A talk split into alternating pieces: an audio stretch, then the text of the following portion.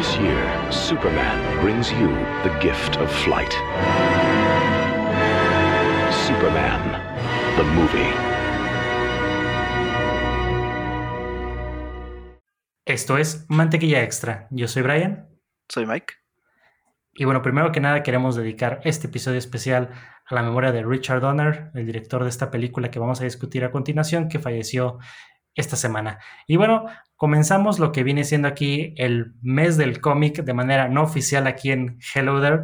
Vamos a estar produciendo contenido relacionado a los cómics tanto en el podcast como en nuestro canal de YouTube y obviamente pues lo que podamos ahí producir en nuestras redes sociales. Y comenzamos aquí esta celebración porque pues como saben en julio se celebra normalmente la San Diego Comic Con, aunque este año va a estar un poquito curioso porque en julio lo van a hacer una transmisión desde casa y ya después en noviembre va a ser la presencial, pero bueno, eso es otro tema, es la justificación del por qué vamos a hablar de, de la película de hoy de en un La verdad es porque se nos dio la gana. se nos antojó, literal. Y bueno, ya para no hacer el intro más largo, pues comenzamos el mes del cómic discutiendo con la primera película grande, ya seria, vamos a llamarle, basada en un cómic, en este caso de superhéroes. Hoy hablamos de Superman de 1978, dirigida por Richard Donner y protagonizada por Christopher Reeve y Margot Kidder. Y bueno, como decíamos antes de empezar el podcast, Miguel, ¿qué fue lo primero que te sorprendió cuando le diste tap Play en HBO Max? Pues mira, así que estrenando el HBO Max, este, eh, me di cuenta que al parecer vimos una edición especial. No sé si en HBO Max, este, buscando sale la edición normal, la, pues, este, la de cine. Pero pues esta es una edición especial que noté que decía como del 2001. Ah, sí. Creo que fue cuando Richard Donner estuvo como reeditando, ¿no? También este su, su Donner Cut de Superman 2. Este. Y pues me sorprendió mucho la, la duración, dos horas con 23 minutos, creo que es. No sé, 38 minutos, perdón. Híjole, es que sí, porque también yo no recordaba que estuviera tan, tan larga la película, amiga. Yo también ya tenía rato que no la veía. Yo creí que eh, dos horas, dos horas diez máximo ya con créditos. Y sabes, coach, que con eso, y, y de hecho, como decíamos, había partes de la película que como que no recordábamos bien, pero sí se siente como más extensa, pero tú cómo viste ese cambio, Miguel. Fíjate que ahora sí que estoy pecando porque creo que de superhéroes, al menos, eh, no sé, Batman, eh, Spider-Man, las veo una vez al año, al, menos, ¿no? Como tradición. Pero Superman creo que esta, esta película no la había tocado ya en muchos años, diría décadas. Yo creo que desde niño no la veía, Brain. ¿A poco? Entonces este, no la tenía muy fresca. Y este. Y, bueno, tampoco sus, sus, secuelas, que creo que nada más de la, las secuelas de las únicas buenas es la 2, porque ya la 3 y la 4 se van como muy, muy raras, ¿no? Según lo que escuché. No las he visto, pero. pero sí, ¿no? Me, me sorprendió mucho de cómo uh, ciertas películas, este, o las películas modernas de superhéroes, como que, ah, pues aquí están las bases, ¿no? Este, Richard Donner básicamente hizo una tesis para hacer este, películas de superhéroes. Y muchas, este, pues de los realizadores o productores, pues están, sí que están, este, haciendo las películas a partir de, Superman. Ahora sí que ah, es chistoso, ¿no? Porque en los cómics, pues es el proto superhéroe. y también aquí en, la película, pues también es como el, el proto superhéroe, este, la pantalla grande, ¿no? Ándale, sí, porque es algo bien interesante, qué bueno que lo tocas, Miguel, porque creo que es una muy buena manera de comenzar hablando de esta película, porque tú lo acabas de decir muy bien, o sea, Superman pues fue el primer, digamos, superhéroe como los conocemos, tanto en los cómics y en la cultura pop, y cuando llega la película, algo que se agrada bastante es de que ya existían producciones que se hacían en el cine y en la televisión, bueno, hasta cierto grado, no sé si la televisión como tal, pero, ah, pues sí, Batman y eso, pero estaban antes como pasaba con Flash Gordon, nuestro podcast pasado, que si no lo han escuchado, escúchenlo, estaba el término de los seriales de estas producciones como mini episodios de televisión que eran en el cine, y pues ya estaban los de Batman y Superman desde los años 40, ¿no? Porque pues eran los primeros este, superhéroes súper populares en, en Estados Unidos, pero me agrada bastante que cuando hacen la primera película ya con gran presupuesto, con grandes actores y lo que quieras, en vez de tomar el camino fácil o de decir, ay, pues es basada en una historieta para niños, pues ya es una, una película para niños X, se tomaron como con mucho respeto a la mitología del personaje y la creación de dónde venía, que lo que vemos en la pantalla termina siendo, pues como tú dices, la, la protopelícula de superhéroes, de la cual muchos han tomado ahí, incluso si no lo han visto, pues vean de una vez la película, porque pues, ya saben que aquí vamos a hablar con mucho spoiler, pero yo siento que también hablando de, este, de este grado de producción y todo, yo, yo no quiero dejar pasar la oportunidad de decir de una vez porque sé que lo voy a repetir varias veces en el podcast, pero lo que me impresiona bastante, Miguel, es que es por ahí, incluso por ahí salió un tweet medio viral que dice, ¿tú qué, tú qué personaje de película crees que se ha hecho un cast perfecto? Y este es de esos ejemplos donde Christopher Reeve nació para ser Superman, porque bueno, para los que no sepan, eh, Superman es mi superhéroe favorito de todos los tiempos.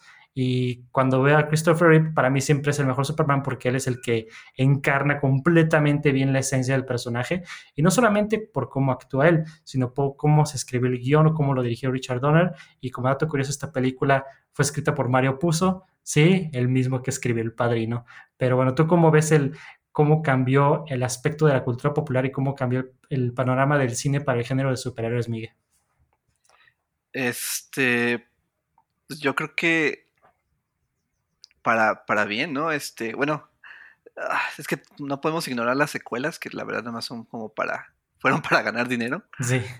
Este, bueno, aunque creo que Superman 4 se dice que Chris Reeve, este, sí lo, lo quiso hacer como con, con muchas ganas, pero porque creo que era un, una película que hablaba mucho de sus creencias porque habla del desarme nuclear, ¿no, Brian? O algo así. Sí. Entonces creo que era como su proyecto pasión, pero pues nada más no, no dio para más este el presupuesto. No, jaló. pero sí, ¿no? Este, yo creo que eh, con, con, este Superman, este, empieza, empieza este, como lo dije, ¿no? Antes, este, como en los cómics, que se me hace como algo chistoso. Con este empieza el, el cine de superhéroes y pues aquí está como la los planos para, para, para, hacer una buena película. Creo que también hablamos antes de comenzar el podcast de que pues, se ve mucho, bueno, o sea, sé que es, el Spider-Man fue primero, pero se ve mucho este como de las influencias que tuvo Sam Raimi, ¿no?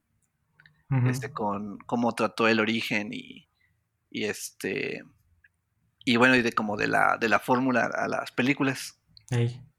Y entonces creo que también fue un, parteaguas de los efectos especiales, porque como que decían, de hecho su, tag, su tagline, su...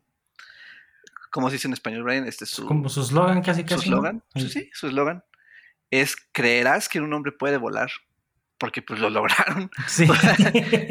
Creo que hay uno o dos este, tomas que sí se ven medias raras por la este, pantalla azul o pantalla verde, no, sé, no me acuerdo que usaban en los 70s. Este, pero de ahí afuera toda la película eh, con los efectos prácticos y, y cómo se llama este y fotográficos creo que aún se ve bien.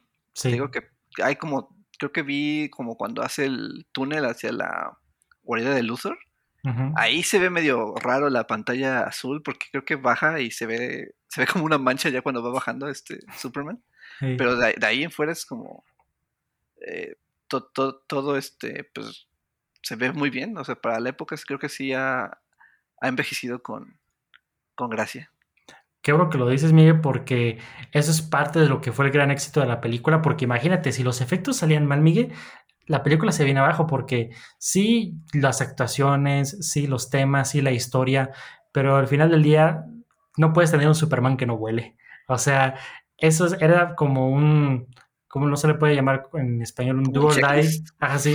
De, una situación donde tenía que funcionar bien y la fortuna de que fue, se estrenó un año después de, de, Star Wars, así que justamente qué curioso que estas películas contemporáneas, pues bueno, Star Wars en algunos efectos, quizá no tantos, pero como ambas han envejecido bien y han sido influencia de mucho de lo que vemos ahorita porque, no, imagínate lo que han de haber sentido esas personas cuando estaban en la sala de cine Miguel en el 78. Obviamente, pues ahí necesitaban un cambio de pantalones de lo que estaban viendo, yo creo. No, sí, y bueno, si estabas acostumbrado como a los seriales este, que, que hablaste al, al principio, de creo, que esta es como un tocayo, ¿no? De, de, apellido, este George Reeves. Ah, sí. él salía en uno de los seriales, o el serial más famoso. Este, pues tú creerías como que va a estar como chafón, ¿no? Sí. o, o bueno, creo que en, esa, en esos seriales no sé si se ve como Superman volando, pero que es como que creo que he visto unos clips, creo que nada más como que se avienta de la ventana y es como, ah, ya voló, ¿no? Y no-. O creo que había unos cintos, pero bien chafa porque estaba como de, de perfil, pero no se le veían las piernas. O sea que obviamente lo estaban agarrando así o De una estaba tabla, apoyando. Ajá, y nomás ahí como que estirándose. Pero sí, como dices, creo que si fallaba el efecto especial o si, si fallaba como, si se quitaba como la ilusión de que ves a un hombre volar, Mm, yo creo que la película se, se veía abajo y bueno, también este que hablar, como dices tú, ¿no? De quién, del protagonismo de Chris Reeve, este, que hace como, yo noté ahí, bueno, no había notado, bueno, más bien no me acordaba, mm, de como de estas sutilezas que hace Chris Reeve cuando es Superman y cuando es Clark Kent, creo que al menos con Brandon Root lo vemos poquito, pero amo a Henry Cavill, pero creo que Henry Cavill no hace eso. No, Como de esas sutilezas de cambiar este de Clark Kent a, pues, al hombre de acero. Pero pues se ve a un, un Chris Reeve como jorobado, incluso su voz cambia, este tartamudea, ¿no? es inseguro, ¿no? Y pues como que hasta disimula debilidad cuando quiere abrir un refresco, no me acuerdo qué. Sí. era. Y es cuando, cuando lo ves Superman es como pues, erguido, este, como muy seguro de su voz, este. Y son esos cambios como que, que me gustaron. Que creo que Chris Reeve le dio como la seriedad que también este, las películas de superhéroes este, tal vez no hubieran pensado que, que tuvieran. Ujú. O para las personas como que están acostumbrados a, los serial, a la serie de Batman 66, pues obviamente es como puro camp, puro cheesiness. Ujú. Entonces, pues aquí vemos a un Superman serio, este que toma bien este su. Toma en serio su fuente. Y pues que Richard Donner se vio que como que. No, no sé si Richard Donner era fan de los cómics. Pero pues al menos como que se ve, ¿no? Que tuvo bastante. que tuvo el respeto de, de hacer esta adaptación. Sí, porque regresando un poquito a lo que dices de Chris Reeve, algo que me agrada bastante es que se nota que Chris Reeve es buen actor. O sea, no simplemente Sí, claro. lo castearon porque se parece a Superman, o porque estaba ponchado, o porque podía dar esa vibra, o como vemos muchos castings que han fallado en la historia del cine superhéroes nomás porque se parece o porque da el gatazo. Porque vemos que cuando. por- es que lo que lo que acabas de decir, Miguel, es lo que más me encanta de la interpretación de, de Chris Reeve, porque, o sea, el ver cómo cambia de Clark a, a Superman a Kal-El, pues obviamente es algo que mucha gente "Ay, pues nomás este, te haces el debilucho y después te haces el fuerte.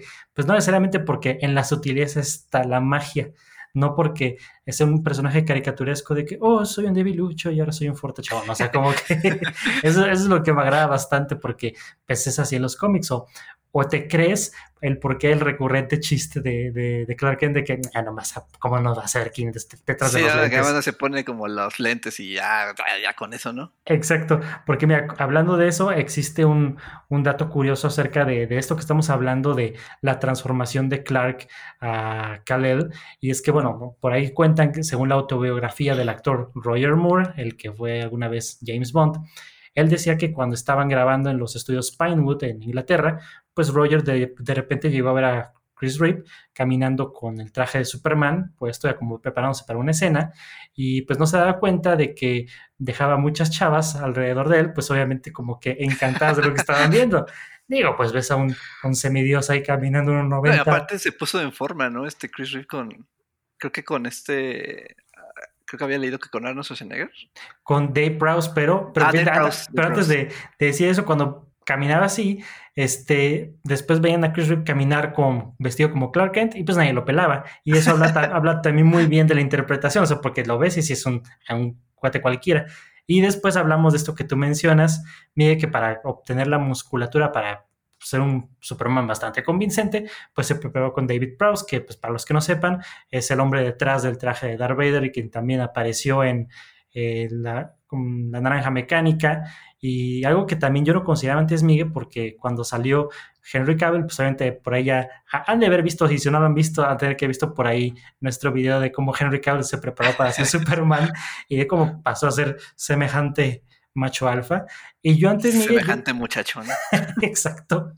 Y yo antes, fíjate, cuando yo veía Superman de Chris Reeve, yo antes lo veía cuando estaba más chavo, y decía, "Ah, está como medio flaquillo, como sin chiste.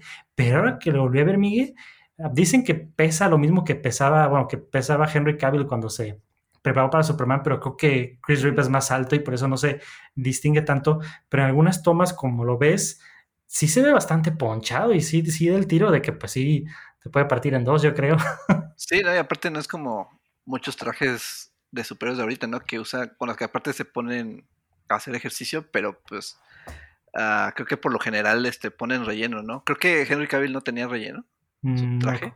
creo que no. Este, pero pues por lo general como que ponen un ligero este relleno como de hule espuma para como que formar este la musculatura del traje, ¿no? O para ayudar. Pero pues no, en esta época como que era la verdad no sé qué material sea, pero pues spandex. Pues casi, casi. Y, una y, pues es licra. puro, ahora sí, ahora sí que puro este Chris Reeve, ¿no? En ese traje. Pero sí, este se, se ve bastante bien. Y creo que también es cuestión de vestuario, Brian, porque pues lo vemos como Superman y pues es el traje ajustado, ¿no? Mm, y pues se ve la musculatura, pero con Clark Kent son estos trajes como muy como de 1930, Las sombreras. sí. ándale como muy holgado y pues Sí. sí se ve más, hasta se ve más chico, ¿no? Porque también este con, con lo que habíamos comentado de que está encorvado y, y más la voz y más, más su actuación, entonces este como que ayuda a, a distinguir estas dos este, personalidades. Así es. Y bueno, ya, lo, ya estamos comentando aquí todas estas cosas que hacen de esta película tan especial, pero vámonos a, a la, a la sinopsis, Miguel. Ya sé que es una sinopsis muy conocida por todo el mundo, Sí. es casi rarísimo que alguien no, no la sepa, pero pues bueno, es nuestra estructura y vamos a seguirla. Pues bueno, para que no sepa, este, Superman, Kal-El, viene del planeta Krypton, un, pl- un planeta que, este, que pues ya estaba devastado. Eh, su papá Jorel, aquí interpretado por el padrino, Oye, sí. este, Marlon Brando, leyendo sus líneas, por cierto, en una cartulina. A la eso, Miguel, para que no se me olvide, en la escena cuando está ahí con el bebé, también le hicimos TikTok, pues saben que de repente Marlon se las ponía de, de diva y no se quería aprender sus líneas, Miguel, y pues para la solución ahí fue que le escribieran sus líneas de diálogo en los pañales del bebé y pues cuando estaba Kalel, pues obviamente era como, sí, Kalel, te voy a no sé qué, mientras estaba viéndole, en el pañal.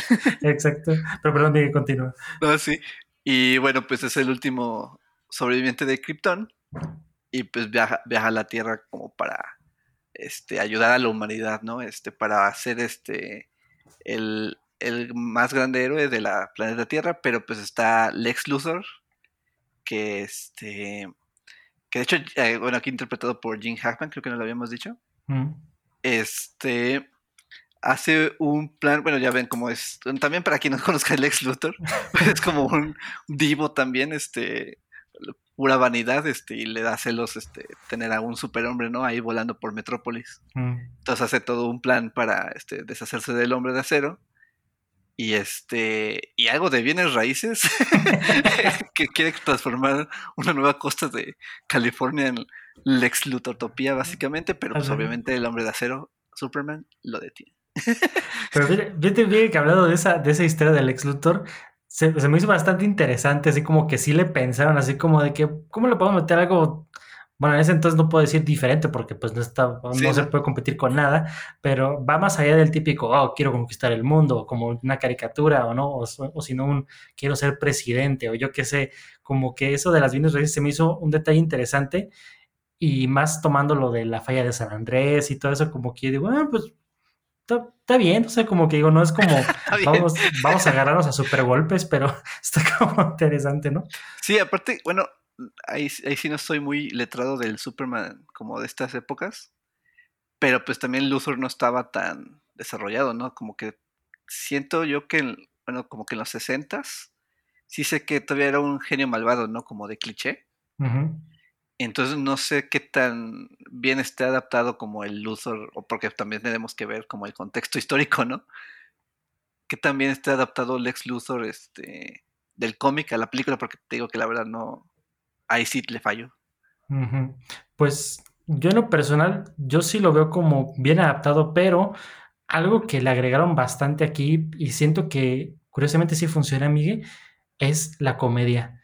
Siento que los toques cómicos que tiene la película funcionan muy bien porque podrían caer en lo caricaturesco o en lo ridículo o en lo cursi, pero como es Jim Hackman el que está detrás de muchos de esos chistes, te la crees, o sea, y, y, el timing cómico que tiene es muy bueno, o sea, como que sí lo conocemos por ser un actor muy serio, muy, muy de caché, pero cuando le toca hacer algo cómico, como que no, no, como que no lo hace en detrimento del personaje, sino como que te lo dice como si Lex en verdad te lo dijera así, y, y la verdad sí hubo varios momentos en los que sí me sacó una buena carcajada, digo, está divertida la película.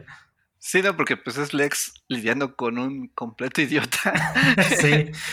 Y pues con una, este, creo que era su novia, bueno, bueno, nunca te dicen, ¿verdad? Nada más la tienen ahí como de eye candy. Sí. porque se ve muy bien en traje de baño, ahí la tienen. Sí. Ana, Mr. Macar, los gritos. sí, como que es un chiste recurrente, ¿no? Los gritos. Sí, pero sí me da mucha risa porque lo dice con mucha enjundia. sí. Pero, pero fíjate que después algo que pasa muy interesante aquí es que vamos a lo que decíamos, o sea, como esta película no se, no tiene como, no le da pena como de decir de dónde viene el origen y todo. De hecho, vemos en la introducción que pues es una introducción bien curiosa y bien medio extraña, pero padre, que pues abre con la fecha de lanzamiento del primer cómic y vemos que sale la portada del Action Comics número uno con otra portada, con una portada diferente, y literal se abre la, la, página y nos metemos de lleno al mundo de la historieta de una manera muy creativa en la que te dicen, pues esto que vas a vivir, pues literal ya es el cómic hecho pues real. Y, y, algo que no hemos comentado, Miguel, que es que cuando abre la película, pues somos deleitados auditivamente con el mejor tema de superhéroes de la historia, Miguel, cortesía de John Williams. Probablemente sí. Sí. Tal vez empatado con el Danny Elfman de Batman, pero probablemente sí ese era el mejor.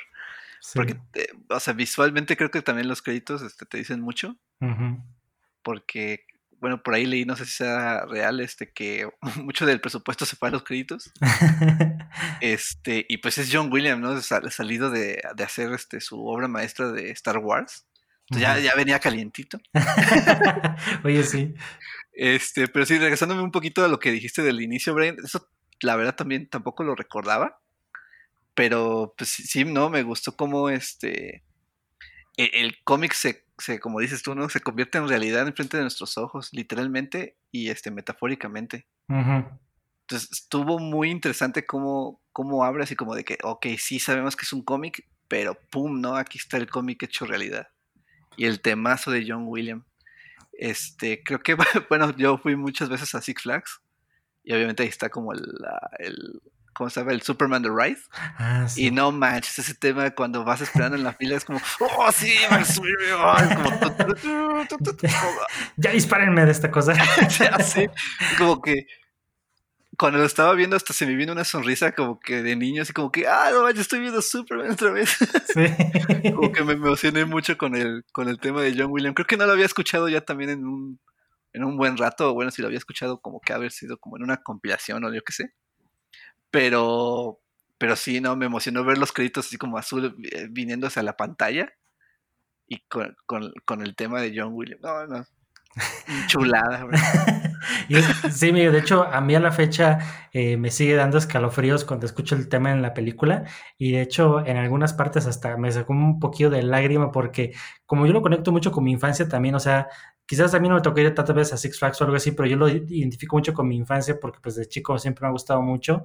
Y no, pues hoy te conecta cañón. Y luego, bueno, eso es algo que si podemos darle un consejo a la gente que nos está escuchando, pónganle esta película a sus niños, a sus sobrinitos, hermanitos, lo que sea, desde chicos, para que vayan creciendo con buenos cimientos y ya de grandes como nosotros, pues se emocionen viendo la película.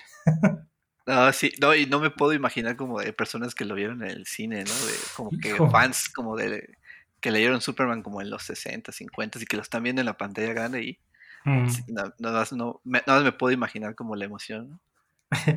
este, y bueno, pues pasamos de la música, Brian. Este, me, se me hizo interesante este, cuando pasamos a, a Krypton, a Krypton, este, no me acordaba de que pasáramos tanto tiempo en Krypton, Brian. Me, ah, hasta me sorprendía como la, la, como el world building de todo de Krypton. Como que yo pensé que nada más era literalmente como la escena de, va alumbrando en, como con la cuna, bueno, en la nave cuna. Y pues que se iba Superman, como que no pensé, no, no me acordaba que era como tanto, eh, ¿cómo se llama? Exposición. Pero pues te lo explica muy bien y aparte ahí, para los que creían que todo este concepto de las casas de Krypton vino de Man of Steel, pues vemos que no, vemos que en esta película ya miembros del Consejo de Científicos, ahí podemos ver la, el logo, la cresta de sus familias y ahí desde, desde ahí ya vemos que no solamente es una S porque es una S de Superman, sino que ya proviene de ahí de, de Krypton. ¿Y, tú qué opinas, Miguel, del diseño de producción, al menos empezando por Krypton, ya después lo demás, pero Krypton, ¿a poco no tiene una estética muy, muy particular? Sí, lo de creo que me gustó mucho cuando están en, enjuiciando. Ah, ah, pues de hecho sale General Zod, este, Ursa y se me fue el otro. Eh, Norm. Ajá. Este, me gustó mucho como el, el, juicio como que muy minimalista. De ellos como tres, el, el círculo medio extraño, como que se ve muy alien, ¿no? muy extraño, muy minimalista.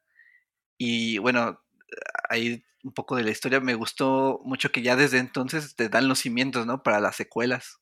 Que no ah, es como que, ah, es, ah, de repente está el General Sod, General ¿no? Este, pero ya que desde aquí están este, plantando la idea de que pues, están estos kryptonianos eh, locos y, y, que pues están perdidos, ¿no? En la zona Phantom Zone. Creo que sí le llaman a Phantom Zone aquí. ¿o? Sí, la zona fantasma. Y fíjate que, Miguel, yo no sabía hasta que empecé a investigar que la razón también por la que sale General Zod y todo es porque estaban grabando la primera y segunda parte al mismo tiempo. Y eso es algo que yo no sabía. Y por eso también lo de Marlon Brando, que pues grabó todas sus participaciones. Pero ya después tuvo broncas de que no le quisieron pagar lo que él pedía. Y ya después él tuvo broncas. Pero es otro sí, sus regalías. Pero también me gustó mucho la estética como de cristales.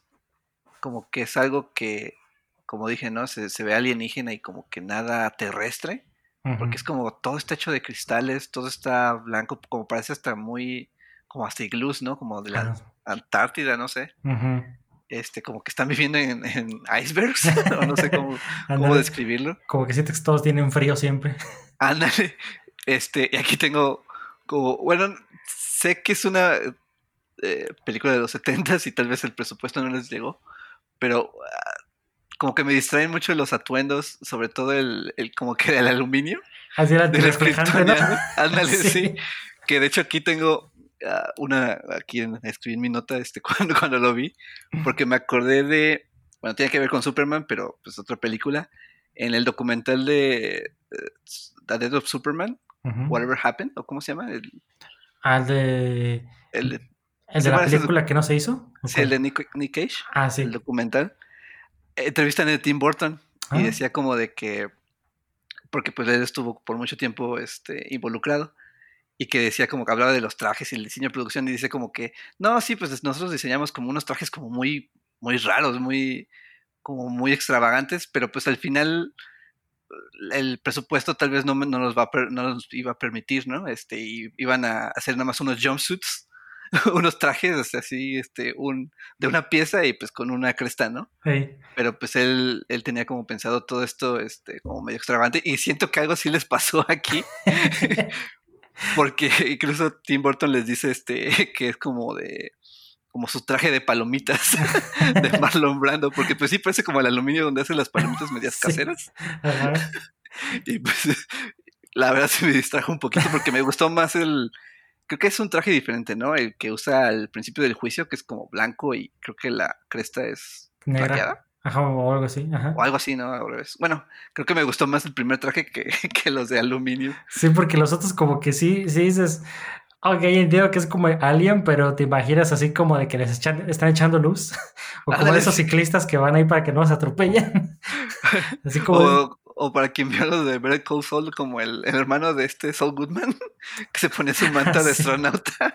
para que no le diera la luz. La, radiación de la luz, según. Sí, son cositas como que no podemos ni justificar nosotros tampoco, amigas, como que hay que decirlo así como es, porque sí, obviamente los efectos sí muy padres y todo, pero esas chamarras brillantes nomás no, no rivan ni. sí, o sea, como dices tú, no se ve como extraterrestre, pero como que sí distraen de repente. Sí, sí, como que no, no, no convence del todo. Pero bueno, después de aquí, pues obviamente vemos que, pues vemos algo, una, una, una aquí con, que yo anoté que me gustó bastante, Miguel, que yo no recordaba que me gustara tanto hasta, esta vez que la volví a ver.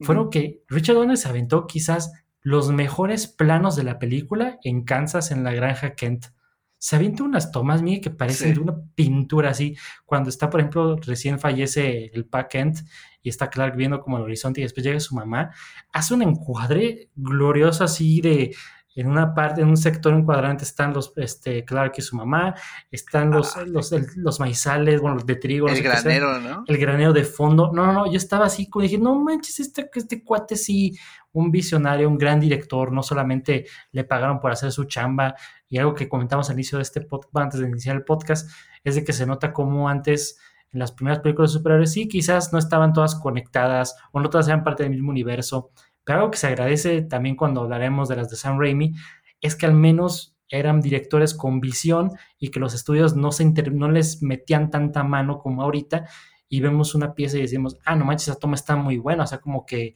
es muy difícil ver algo así en estos días, ¿no? Sino que aparte de ver Superman, estás viendo una película de Richard Donner, ¿no? O estás viendo Spider-Man, pero también estás viendo una película de Sam Raimi. Exacto. O, por ejemplo, Batman, ¿no? Este, Super Tim Burton. Sí. pero, este, pero, o sea, sí, como dices, la visión de cada director. Y sí, también me gustó, me sorprendió que no pasáramos tanto tiempo en Smallville. Creo que, de hecho, nunca mencionan que es Smallville, ¿verdad? No, creo que la única mm, cosa que vemos es que es el cementerio de Smallville, es Smallville Cemetery, Ah, y ya, es todo, creo. Es cierto, creo que sí, nunca mencionan la palabra. No, creo Bueno, el no. nombre del pueblo, pero sí, este, como que las tomas muy, ah, ¿cómo se llama este? Como a, a- a la americana, ¿no? Este, como que este, esta vida de campo o, o esta como adulación, ¿no? A la vida simple de campo que tienen este, los norteamericanos. Y pues aquí te lo refleja mucho este Richard Donner. Y aquí hablando de Pack Kent, eh, me gustó cómo, cómo fue, este, cómo, eh, ¿cómo se llama? Impactó la muerte a Clark, ¿no? Este, de, del Pack Kent. O sea, le enseña que tal vez con tanto poder que tiene él, este, simplemente no va a poder evitar este, las pequeñas cosas, ¿no? O, o tal vez sí pueda evitar unas eh, catástrofes grandes, ¿no? Pero pues tampoco pueda poder ir contra la contra la naturaleza, ¿no? Contra la voluntad, este, pues ahora sí como de Dios, ¿no? Ahí. Ajá, Y me porque gusta como que esa, esa enseñanza. sí, porque es otro tema que es súper importante, Miguel, de la trama que hay que discutir, que desde el principio con la muerte de Paquet te ponen la, lo que va a suceder al final, de que con todos los poderes que tiene Superman y todo, a veces no puede salvar a la gente que más quiere por, por X o Y razón, ¿no? Y, y es algo que, que me encanta porque también algo que siempre me ha encantado del personaje de Superman y que es la razón por la que es mi personaje favorito, es porque sí tiene la habilidad de detener un, un autobús que va a chocar o que a lo mejor un avión que se puede estrellar y todo, pero tiene el tiempo de, de cuidar como a las personas como más, como, ¿cómo se le puede llamar? Como que nadie pela o que a lo mejor que la gente que no, sin importancia, quizás. Sí, también, bueno, ya es poquito después, este, pero también cuando lo vemos salvar al, que lo anoté como el Michi, este, cuando salva al Michi del árbol, este, cuando está deteniendo unos robos, eh, creo que son como dos robos, ¿no? Uno de un barco y otro de un edificio, de, como de joyería, no sé qué era. sí, Este, bueno, y salva a Luis, ¿no? Al a Luis Lane. Eh, entonces como que eso te enseña de que pues nada está por debajo de Superman, ¿no? O sea, si te va, si te va a poder ayudar a cruzar la calle, pues te va a ayudar, ¿no? Y también si, este, si se está cayendo un edificio, pues también te va a ayudar, ¿no? O si hay una invasión alienígena, pues también te va a ayudar. Entonces como que es lo que dices, ¿no? Este, como de la, eh, ¿cómo, cómo se dice? Como que de la fortaleza de este personaje ujú, es, ahora sí que es como un, eh, una paradoja, ¿no? Es un alienígena, pero pues se puede decir que es el más humano ahí. Y pues intenta salvar a todos, así que nada está por debajo de él.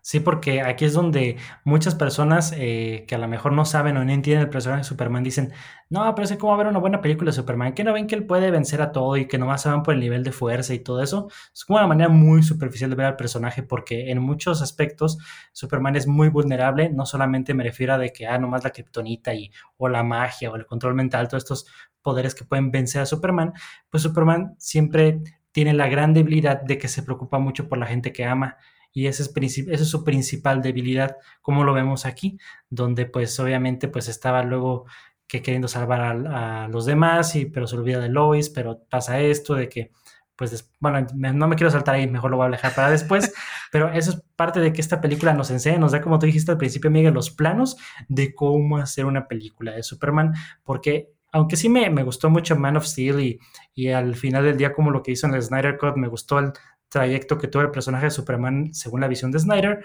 pues yo siempre tuve problema con que le rompiera el cuello a Sot, porque obviamente yo entiendo que era la situación y para la historia de Zack Snyder funcionaba y funcionó, pero como personaje de Superman, de los cómics, de lo que conocemos, pues eh, no hubiera sido la decisión que él hubiera tomado. Y aquí lo vemos más tomando decisiones acorde a lo que es la esencia del personaje. Y por eso repito, porque creo que Christopher Reeve fue la mejor opción para encargarlo, porque pues te la crees y aparte Chris se ve que era una persona como que muy, muy auténtica y muy así, por eso te lo transmite muy bien. Y por eso me encanta todo este trayecto del personaje de Superman, al menos en la primera película. Ya después veremos en las demás, pero al menos en esta es impecable. Sí, no, y, me gusta cómo ah, tiene un speech este, ah, iba a decir mal nombrando, este Llorel, ah, este, cuando, creo que después de este montaje, ¿no? De que salva al gato, salva a Luis, este, detiene los robos, que dice que me sentí bien, ¿no? Creo que usa esa palabra, dice, dice Llorel, no hay nada de malo con algo de vanidad, este, pero pues al extremo, pues ya es malo, ¿no? O sea, siéntete bien, pero pues este, ayuda por, pues, por ayudar, ¿no? Ah, exactamente. Este, y, y luego me, me, gustó ese speech porque eso también le da contraste a Lex Luthor, de por qué, no sé, por ejemplo, el Joker funciona también con Batman porque pues son simplemente polos opuestos, ¿no? Porque Lex Luthor te va a ayudar, pero va a ser por, por mera vanidad y porque le va a hacer, este, le va a sacar algo, ¿no? Ajá.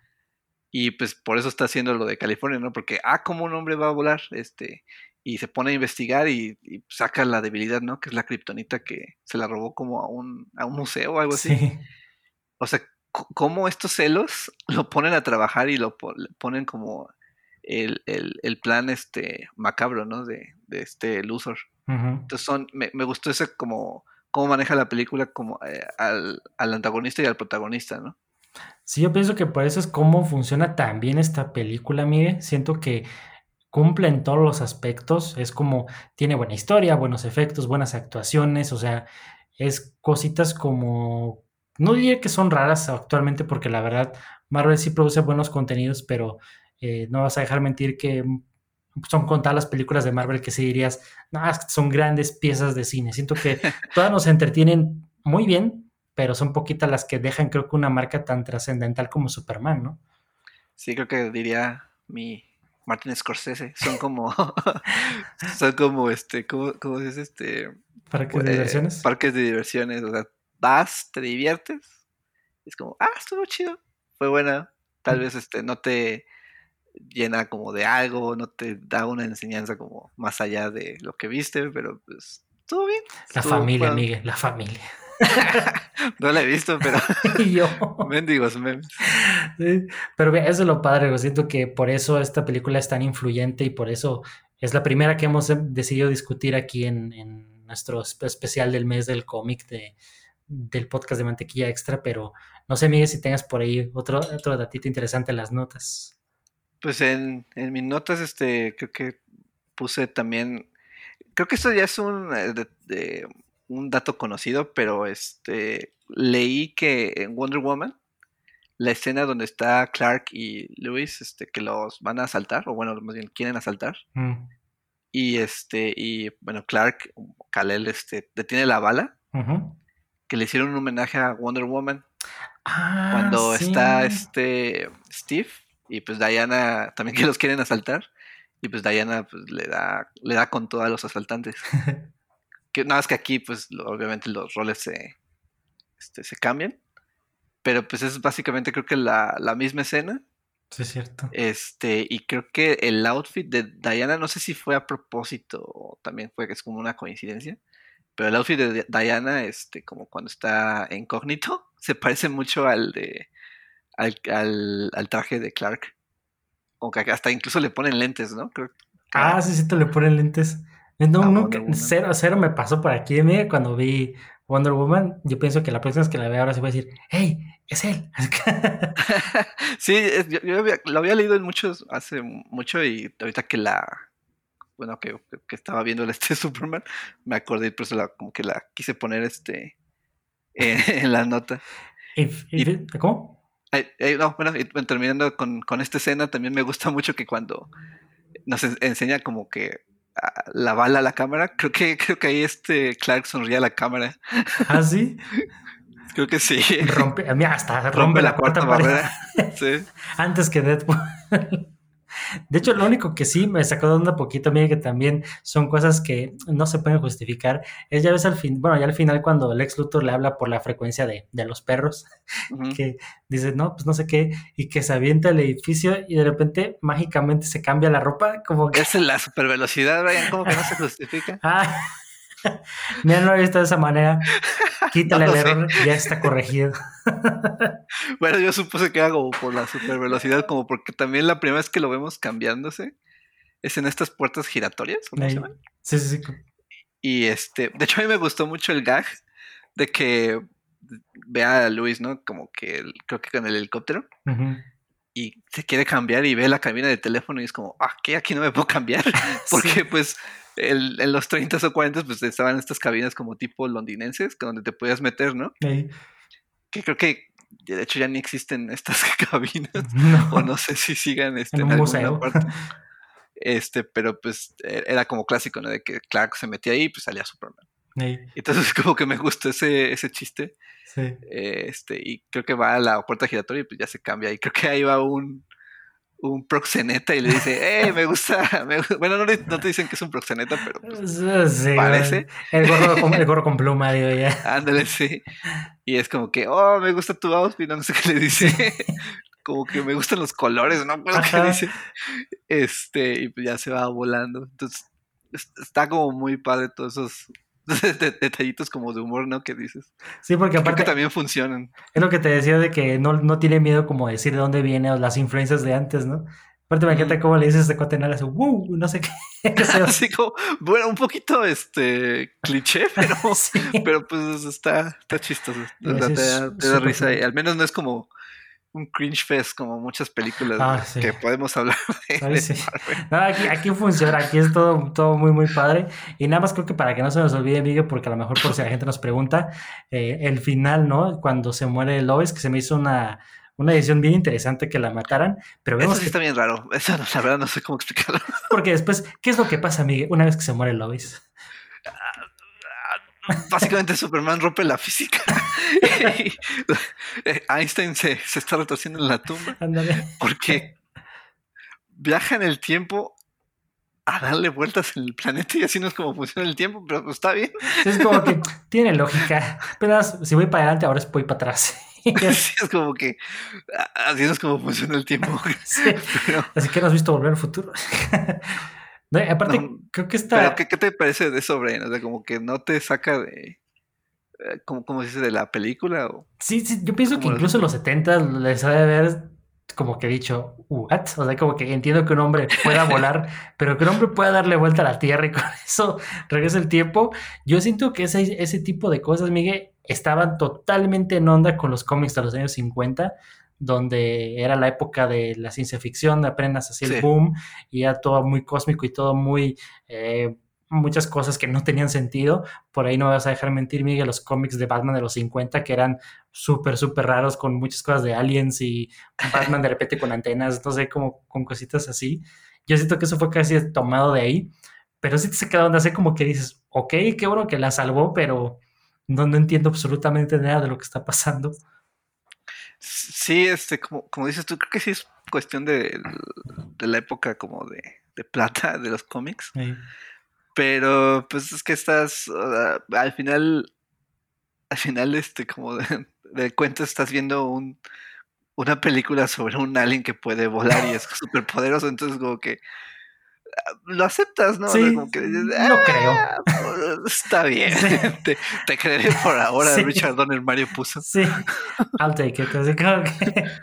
Pero sí, no, está, está muy, muy raro. Porque aparte de, del tiempo, como que todo, va como retrocediendo, ¿no? Porque la presa se repara o Ah, ¿qué, había pasado? Sí que se cae la presa y luego la, derrumbe. y- Sí, creo que tal, tal vez es como lo que menos me gusta de la película.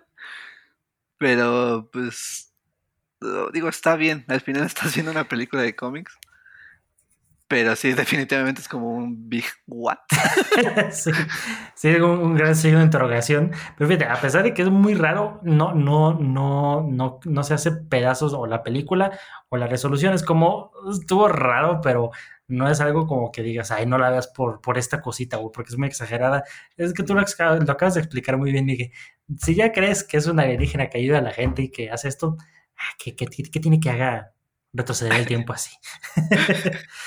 Que haga un mini flashpoint. O- Oye, sí, desde entonces, mira, las, las bases ya están sentadas, pero, pero bueno, como quiera, ya, ya discutimos esta película y todo.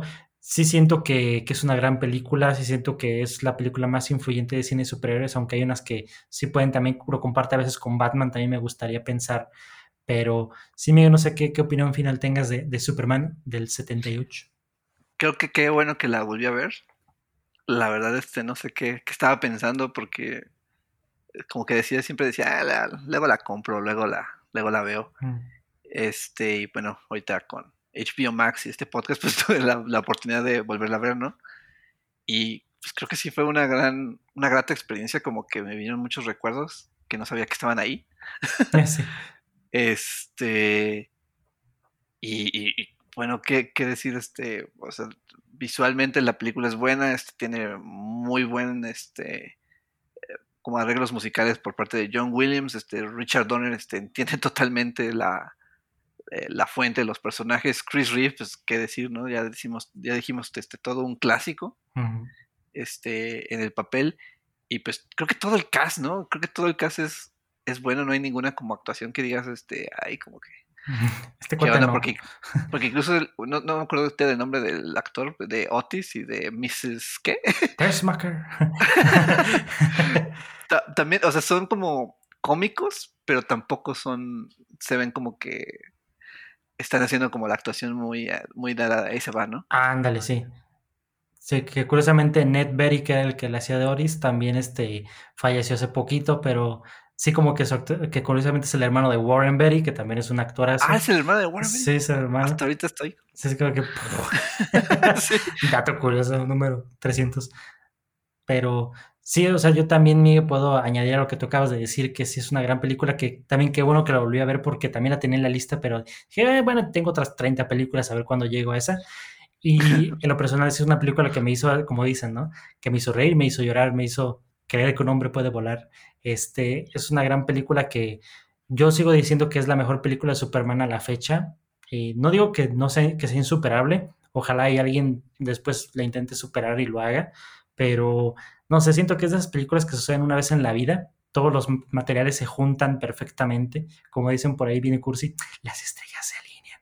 Pero el relámpago en una botella, Ah, digamos. me- mejor, mejor para decir la referencia como de, de Flash. Pero, pero sí es una gran película que si ustedes no la han visto, véanla. Y, y ya ni modo, o sea, se las arruinamos aquí, pero, pero sí, eso- es unos clásicos del cine que son, que debería de tener más, más reconocimiento. Me imagino que la gente sí le va a decir, ah, sí, la primera película de Superman y lo que quieras, pero siento que últimamente, con toda esta onda de que está muy de moda, y saben que nos encanta, aparte a nosotros, a, a ti, a, a mí, Miguel, de lo de pues, Zack Snyder y Henry Cavill y todo, que Henry Cavill hace un gran trabajo como Superman, sí, claro, pero por favor no se olviden de Chris Reeve, de Margot Kidder, todos estos personajes que salieron primero, no solamente por decir, ay, es que son los de antes, no, no, es que en verdad ellos encarnaron los personajes impecablemente y por eso es algo que tienen que checar ustedes aquí para que, porque esta es la vara de medición de, de cómo es el personaje de Superman en el cine, porque sabemos que los cómics puede tener algunas inflexiones ahí el personaje, pero siento que esta es la versión más pura del personaje y te deja un mensaje muy bonito de la película, o sea, siento que esas películas que te dejan algo, como tú dices, Miguel, no solamente es un vil entretenimiento y por eso es como totalmente recomendada esta película y por favor véanla y pues qué mejor que aquí con platicando aquí con, con nosotros que se den cuenta de todo lo bueno que tiene esta peli, ¿no? Y eso fue nuestro podcast dedicado a Superman, la primera película de 78. Y como les decíamos, este, pues obviamente estamos celebrando aquí el mes del cómic en Helloder. Y no se pierdan nuestro podcast de la siguiente semana porque ¿cuál vamos a estar viendo, Miguel? La del Hombre Araña 2. The Human Spider. The Human Spider 2. Pizza Time. Ah, sí. Uno, no, Miguel, no, no, no, tienes idea de cómo estoy esperando volver a ver porque todos los memes, Miguel, todos los memes. Fíjate que, que, a comparación este de, bueno, de Superman, ahorita que hablamos, las siguientes películas son como películas religiosas para mí. Entonces al menos la veo una vez al año. Al menos, si no es que más. al mes. Este, pero no, sí, espera, mandos. Chulada. No, no, sí, no se lo esperaba, va a estar muy divertido. Ya no estamos riendo ahorita y imagínense la siguiente semana con todos los memazos que vamos a tener ahí. Pero bueno, igual cuando subamos este podcast, por favor, ahí coméntenos en nuestras historias qué les pareció Superman, también en qué nivel ponen a Chris Reeve del nivel de su Superman. Y si lo tienen menos del uno, pues obviamente ya no me hablen, pero no es cierto. Quiten la suscripción. Ándale, ya no, ya no nos escuchan. Cepillendos. No, pero bueno, ahí, ahí comparten, bueno, lo vamos a compartir para que también ustedes nos escriban. Y pues bueno, nomás para recordarles que síganos en nuestras redes sociales oficiales de Helloder. Nos encuentran como arroba Helloder oficial en todos lados. Y no olviden checar también nuestro canal de YouTube para más contenido de cine y cultura pop. Y bueno, también para que nos compartan este, compartan este podcast con sus amigos si les gustó. Y bueno, eso sería todo por el día de hoy. Yo soy Brian. Soy Mike y nos estamos viendo en la próxima.